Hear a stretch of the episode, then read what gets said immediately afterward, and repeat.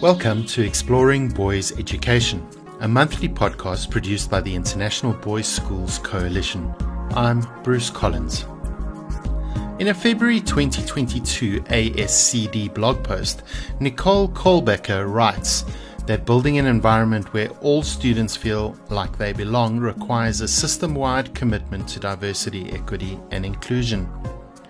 Moreover, Baruti Kafele asserts that equity is a reflection of an educator's humanity towards the student he or she serves. He defines an equity mindset teacher as someone who utilizes a variety of appropriate instructional strategies that consider the differing academic, social, and emotional needs of each of the learners in a student centered, culturally responsive, culturally relevant, barrier free equity classroom where student individuality, student cultural identity, and student voice matter exponentially. Kafele asks the following crucial questions of us as teachers Are your students visible or invisible? Is student cultural identity accentuated or denied? And is student voice distinct or obscure? As boys' schools around the world face the challenge of sustaining authentic and significant diversity, equity, and inclusion work, Dr. Derrick Gay offers some key insights to teachers and leaders in boys' schools as they consider the best way forward for their communities. IBSC first partnered with Dr. Derrick Gay in 2020 when he contributed to some of our online programming. Dr. Gay is a diversity and inclusion strategist who consults with organizations both domestically in the USA and abroad. Over the past 23 years, he has partnered with over 500 organizations across numerous sectors to deepen D&I capacity, enhance inclusion and engagement, attract, hire and retain the best talent, and design strategy to maximize business and education goals. In his work with schools, Derrick engages with students, faculty, staff, boards, and parents. Before we explore this important conversation with Derrick Gay, IBSC Interim Executive Director Amy Ahart joins us again to highlight upcoming programs in the IBSC newsreel. Thank you, Bruce, and hello, listeners. I'm pleased to announce that we have three online classes coming up starting in May and July. From May 30th to June 26th, IBSC colleagues can register for our popular classes Responsible Sexual Citizenship in Today's World, The Challenges Facing Boys, and Single Gender Education, a course for teachers new to boys' schools. In addition, we're offering Single Gender Education, a course for teachers new to boys' schools, again starting on July 11th, alongside our other flagship class, Boys and Belonging, creating inclusive and affirming schools for boys. Get more information and register for these classes on the IBSC website. We're also looking forward to being together at the 2022 IBSC Annual Conference. This year's event will be hosted by St. Mark's School of Texas from June 26th through 29th in Dallas. Together, we'll explore the theme, The Path to Manhood, as we celebrate gathering in person again. Get the latest details on the schedule, speakers, workshops, and special events of this invaluable networking and professional development opportunity on the IBSC website. We hope you'll join us. Today, we look forward to hearing from Dr. Derrick Gay. Dr. Gay has contributed to a number of IBSC programs on the topics of diversity, equity, and inclusion. Bruce, I'm looking forward to hearing today's conversation as you discuss sustaining this important work in boys' schools. Derrick, it's really wonderful to be speaking to you again and also to welcome you to Exploring Boys Education. And I want to thank you again for sharing your insights with us on this important topic. You know, we've spoken about belonging, equity and inclusion, and diversity work in schools a, couple of times for some of our other IBSC programs. And it's a real privilege to have you here to share your insights with our Exploring Boys Education audience. So, welcome to the podcast. Thank you. Delighted to be here and looking forward to uh, continuing uh, the great conversations that we've begun. Derrick, I'm also grateful to Laurie Hamilton Durbin, who's a mutual friend of ours, who's also the head of school at Town School for Boys in San Francisco. She's also an IBSC board trustee. I'm, I'm grateful to her for introducing us originally, and I know you've done some work in other IBSC schools too. Indeed, really excited, particularly around framing this conversation for uh, for for boys' schools, single gender boys' schools. So let's dive right into that angle. You know, as we consider the DEI work in boys' schools, and um, many of our schools doing good work in this regard, I wonder if you can share some insight from your perspective into the opportunities or challenges that our school's single gender identity present to this work. It's a great question. And I may have mentioned this before in our last podcast as I think about this work, I've really been framing it around the Chinese construct uh, for crisis, right? That character around the danger and the peril, and that character um, around just the important moment, the salient moment here, and what what is what is the opportunity. And I've seen, in fact, many schools uh, really seize the moment. Um, isn't lost on anyone that the murder of George Floyd really was a watershed moment for many uh, schools, not only in the United States, but in my work around the world. Um, when I'm working in Italy or France or Colombia or, or Hong Kong, many have also noted that this was an important moment in their countries, just awareness um, that there is work that needs to be done around inclusion and belonging. And some of the opportunities I've seen uh, schools take advantage of, there's been increased uh, professional development, absolutely, in providing educators, um, in particular, around content knowledge um, and facilitation and um, instructional practices to create and sustain uh, more uh, uh, inclusive uh, classroom and school environments. There's also been um, an increased uh, number of, of um, board work around this issue, which I think is critical. You know, I joke somewhat with my uh, colleagues who are other consultants, and I say, you know, I've done more board work in the last two years than I've done in the 10 years prior. So there's an understanding that the governance level also needs to engage uh, in this work around content, certainly. Also, depoliticizing the issue, which gets into one of the challenges. So, this isn't a, a, progressive issue. This isn't a conservative issue. This is an issue around really centering the lives of our students and thinking about the knowledge, skills, and competencies they will require to foster an inclusive learning environment. And also, when they leave our schools and they go on to university and their vocations and the like, um, all of our schools have a commitment to inform citizenship. so what that might look like. So again, the board piece I've seen as well. I've seen another opportunity. I've seen many schools providing that critical parent education um, as well. So while we were providing professional development for our faculty and staff, um, senior administration certainly engaging us with the board, we saw a piece that was missing was the parent education are critical partners um, in this work. So schools have been, again, thoughtfully reaching out to parents to frame the issue, to provide research around what we know from child um, psychology, what students actually understand about themselves and what they actually understand about others as we get into that idea of what is uh, developmentally um, developmentally appropriate. Um, and also, I've seen schools um, more deeply engage in the research part of this work, actually um, engaging in climate assessments where they have um, provided uh, anonymous surveys, engaged in focus groups to actually learn about the nature of inclusion and belonging in their communities relative, or rather, rather than guessing what inclusion is or, or measuring inclusion by what we're doing to them, assemblies we're having or professional development our teachers had, really asking um, our constituents, our students, our families, our faculty and staff, our board members, our, our alumni uh, about their experiences. And then, as we would for any um, uh, area of change, to build out our, our, our program and to build our strategy informed by those by those data. So those are some of the opportunities um, I, I have seen in, in our schools. You also asked about some of the challenges. Um, and some of the challenges I have seen uh, one is depending upon the region of the world. Um, I've seen as we become less proximate to George Floyd, almost two years out, that some of the excitement um, around this work, some of the acknowledgement of the urgency, I've seen in some regions begin to peter out. Um, I've also seen this work, unfortunately, become um, politicized in ways that it shouldn't be.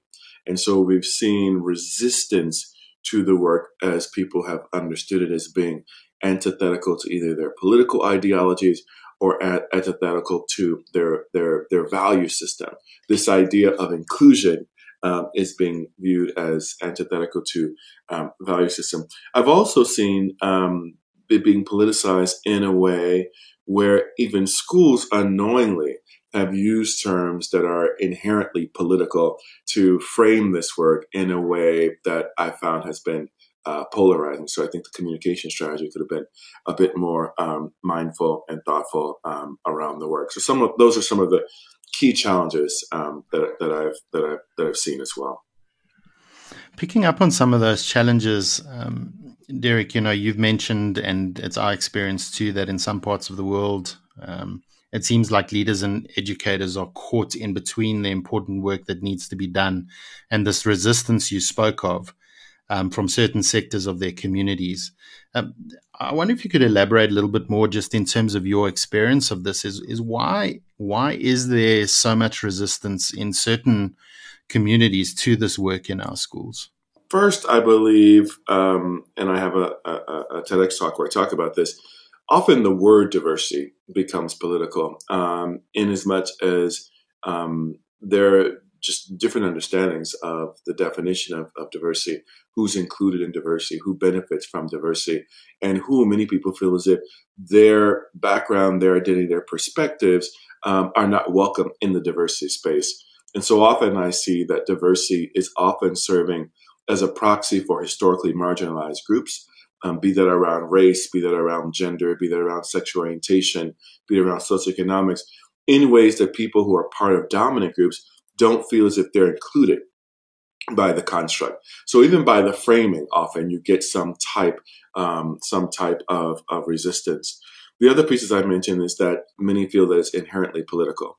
Um, that words such as anti-racism, words such as social justice, um, words such as equity um, are often viewed as antithetical to things such as character, for example, um, or to hard work, um, or to equality, right? Or um, just people having various levels of, of awareness, right? This idea that most people would espouse that they believe that all people should be treated equally. Most people, irrespective of their political ideology or their backgrounds, usually would say something like that.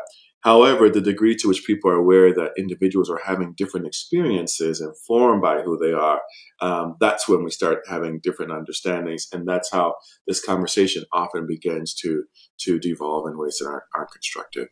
Hmm. It's almost to me like there's this there's this there's there's this polarized conversation where you have the extremes, and people in the middle get sort of lost. They're they're wanting to do the work, but they're getting lost. Absolutely. I was speaking uh, last week. Um, I had the great fortune of being on site, which was terrific, uh, in Brazil with the AMISA um, organization looking at the American schools in South America. And I spoke immediately about what you said, this idea of the polarization even around this work. I often hear people say, well, we need to you know, highlight only our similarities um, almost mutually exclusive to our differences. But I've also heard many people with the best of intentions say, we're all different and we have to highlight only how we're all different um, without also recognizing that there are similarities um, across individuals. So a balanced, I think, calibrated approach is is is important. Mm. So, what then, Derrick, would your advice be to school leaders who are navigating this space and educators too who are at the coalface as they are facing this kind of resistance um, to the work they're attempting to do. You know, how I suppose it's not easy to overcome, but how might they go about framing this in a way that they can continue the work? First, I would have some essential questions that I would offer um, leaders as they begin to um, deepen their engagement in this work. One is just even around the framing. Um, and I often, when I'm working with international schools and international organizations and businesses, I often ask, um, how does the word diversity actually resonate in your school? Um, because often what I found is, particularly in international schools um, outside of the United States, it's viewed as this U.S. imposition um, that doesn't necessarily resonate with an international community, where international schools will will proudly share with me the number of languages that they speak or the number of nationalities that they have. And they will say this diversity thing isn't for us because we're an international community. So I think taking stock of actually how does the word diversity resonate? And if it doesn't resonate, perhaps choosing another word, perhaps thinking about um, inclusion, perhaps thinking about belonging, perhaps thinking about intercultural competency. This idea that folks from different backgrounds and nationalities and religions and the like will need to come together in a meaningful way around inclusion and belonging and around some of these things I know that all schools purport as being important around character, uh, around um, uh, citizenship and the like.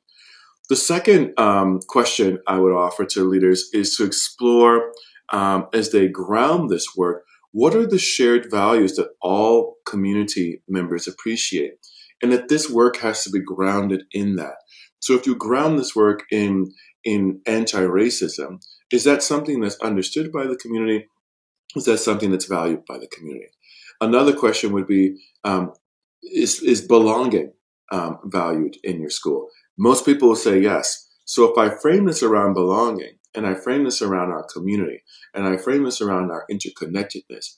And we realize that certain members of our community are not feeling included.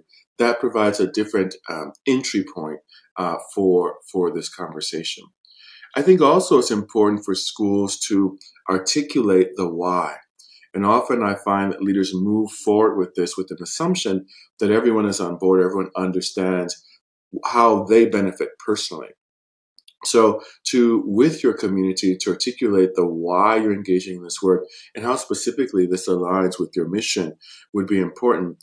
And then I think the other piece is, um, as we think about change management, is that we need to expect that there's going to be resistance. There's always some form of resistance, and there's resistance because people care. Um, so then, how do you address the resistance um, in a way that acknowledges and affirms? People's right to question um, um, and right to disagree, but ultimately whether they are uh, agree with the final uh, direction of the school, that they have felt that they've had voice in the process, and the school also has created an argument where this um, aligns explicitly with the mission of the school. I think would be super important.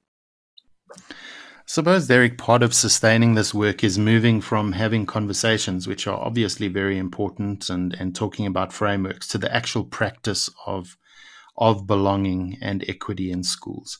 And, and in your experience in your work around the world, what are some of the practices you've seen schools employ that are really helping them to do this work in a sustainable way? I believe one way to transition as I like to say, from courageous conversations to courageous actions, is to first identify um, what even the growth areas are.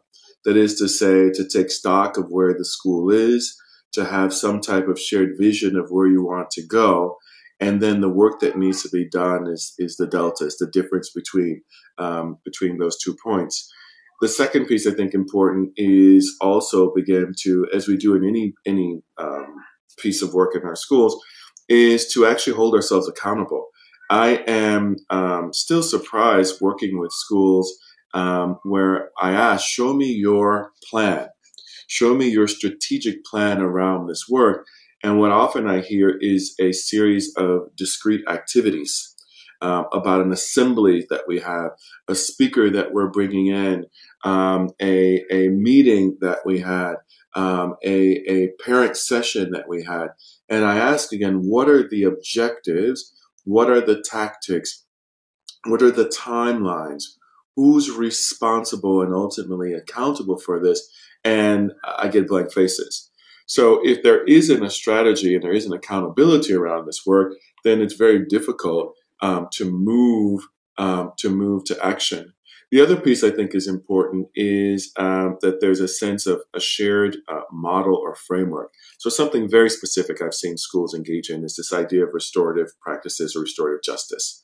Um, so when there's an infraction in the community, someone uses uh, an unkind word, um, or someone treats someone in a way that goes against our values around inclusion and belonging, and usually based on who on who they are, usually based on their background identity, that there is a process and a model around how we will address these issues, recognizing that there will be uh, individual um, uh, aspects that will need to be attended to, but the restorative justice model is one where, at the very least, you understand there'll be some type of process. There'll be some type of naming of the harm that has been done. There'll be some type of education for the individual who has inflicted the harm. There'll be some t- restoration to the community versus a you're out um, or versus you're suspended for the day and there has been no learning. So at the very least, the community has a sense of the ways in which the school will methodically process um, these issues and restore justice to to to the community. Hmm. Those are some fascinating insights, Derrick. And I know that the breadth and the depth of this work is is obviously too significant to cover in one podcast interview. But I'm wondering if, as we close, um, and before I ask you to share a little bit about the work that you do do with schools, I, I wonder if you have some words of encouragement for our member schools as they continue to commit themselves to this work of belonging, of equity, uh, of inclusion, as they as they work hard to to sustain this work in their spaces. It's a terrific question, and of course, as you as you intuited, this is a, an entire workshop in and of itself. But there are some um, some thoughts I have around uh, some critical strategies moving forward around cultivating, sustaining an authentic uh, commitment to to this work. Uh, one, as I mentioned earlier, is to think about the framing around the work. Is diversity the, the, the, the most effective word you should be using? And if diversity is the word you're going to use to ensure that everyone in your school community feels as if they're part of that construct. Because we don't have everyone in diversity, we can't get everyone to inclusion. And the implications of not feeling included part of diversity often are resistance, disengagement, and the like. So I think that would be important. Number two, um, and this may sound self explanatory, but this idea of actually articulating what success looks like. What success looks like in the short term, in the in the three to six months, um, and what success may look like in in in two to to three years. Um, because often in this space, I found that the idea that there needs to be work, the idea that we need to do better, most are on board with that. But actually, um, having a shared vision of where we're going um, is where we begin to to fall apart. If you don't have a shared sense of where you're going, often people feel as if they're just engaging in work, the sort of the hamster in the hamster wheel, without any tangible outcomes, which for many is demoralizing. Um, if you don't have those opportunities to articulate where you're going, to articulate those benchmarks, to celebrate those successes, and to provide direction as to where you're going, um, you lose um, the momentum. The third piece of advice I think would be really important is to really distinguish between being right versus being effective. And again, I've seen many schools move this work forward with the moral imperative. And while I personally feel that there's a moral imperative, we also understand that a moral imperative is also incredibly subjective. Um, and if you're going to be strategic about this work, which is about being effective, there has to be this sense of, of, of understanding your school's readiness. So, what is your school? What preparation have you done? And really, how far can you push in a meaningful way without um, doing irreparable harm that then three to five years people are saying we tried this diversity work um, and it, it, it, just it just it just didn't work um, and then the last piece of advice that i would offer is that it is critical in this work to couple the intellectual piece with the emotional piece. And often again um, i feel that we often err on creating a logical um, sort of uh, intellectual argument around this work when we know that um, what compels people into action is really the emotional piece. Empathy is understanding and caring about the feelings of others. We can engage in intellectual perspective taking, which doesn't, without the emotional piece, compel us into action. So providing a piece, a place for people to, again, in appropriate ways, um, that they can really connect in a meaningful, emotional way will go a long way with moving this work forward. Derrick, that idea of the heart work really resonates with me. I think even in my own journey, that's been an important part. Be- before we take our leave of you, Derrick, and we, we're very grateful for your, your time and your insights, um, I, I want to ask you to share a little bit about the work you do with schools and how people can engage with you if they'd like to reach out. Yeah, I appreciate that. Um, I feel really fortunate to um, been engaging in this work in schools and other organizations now for the whole of my um, career. So for 20, 25 years. Um, and uh, my work essentially consists of supporting schools to ensure that they're living the missions of their schools as it relates to creating a space where all constituents understand and perceive um, a sense of belonging. Um, and that work takes many forms from uh, professional development with faculty and staff to student assemblies to um, looking at um, strategy with senior administration, working with governance, working with parents. As someone who lived and worked in schools my entire life, all of these elements, um, strategical and tactical elements, and education elements around diversity are part of my wheelhouse. And I feel incredibly fortunate that my passion um, is also my my vocation. So. And people can get hold of you through your website? Absolutely, through my website, derrickgay.com. Derrick, once again, you know, every time we connect and have an opportunity to speak, I'm I'm challenged, and I know that our audience is going to um, relish the opportunity to listen to the insights that you have shared. So I know we've had a brief time together today, but I, I think there's been a rich and and deep um, conversation about this work and, and really just appreciate your time. So thank you for being um, on Exploring Boys Education. Thanks so much, Bruce, and looking forward to the next opportunity to engage. I appreciate these sessions as well because it provides an opportunity for me to synthesize the work that I'm engaging in uh, across countries and across schools um, in ways that allows me to better process. So I always say I get just as much or more from these conversations than, than perhaps you and, and, and the member schools. So thank you so much for the invitation. We truly hope that this conversation has been of value to you as you consider your own journey as a teacher or leader and that of your school. Please remember that IBSC is here to support your work with boys. Don't hesitate to reach out to us at any time. I'm sure many of you are as excited as I am that in just over a month we will be meeting together for the first time in three years in Dallas at St. Mark's School of Texas for the IBSC annual conference. If you haven't yet registered, head to the IBSC website to do so. And while you're there, check out the resources we have on offer for member schools. Thank you so much for listening. Until our next episode, keep safe and well.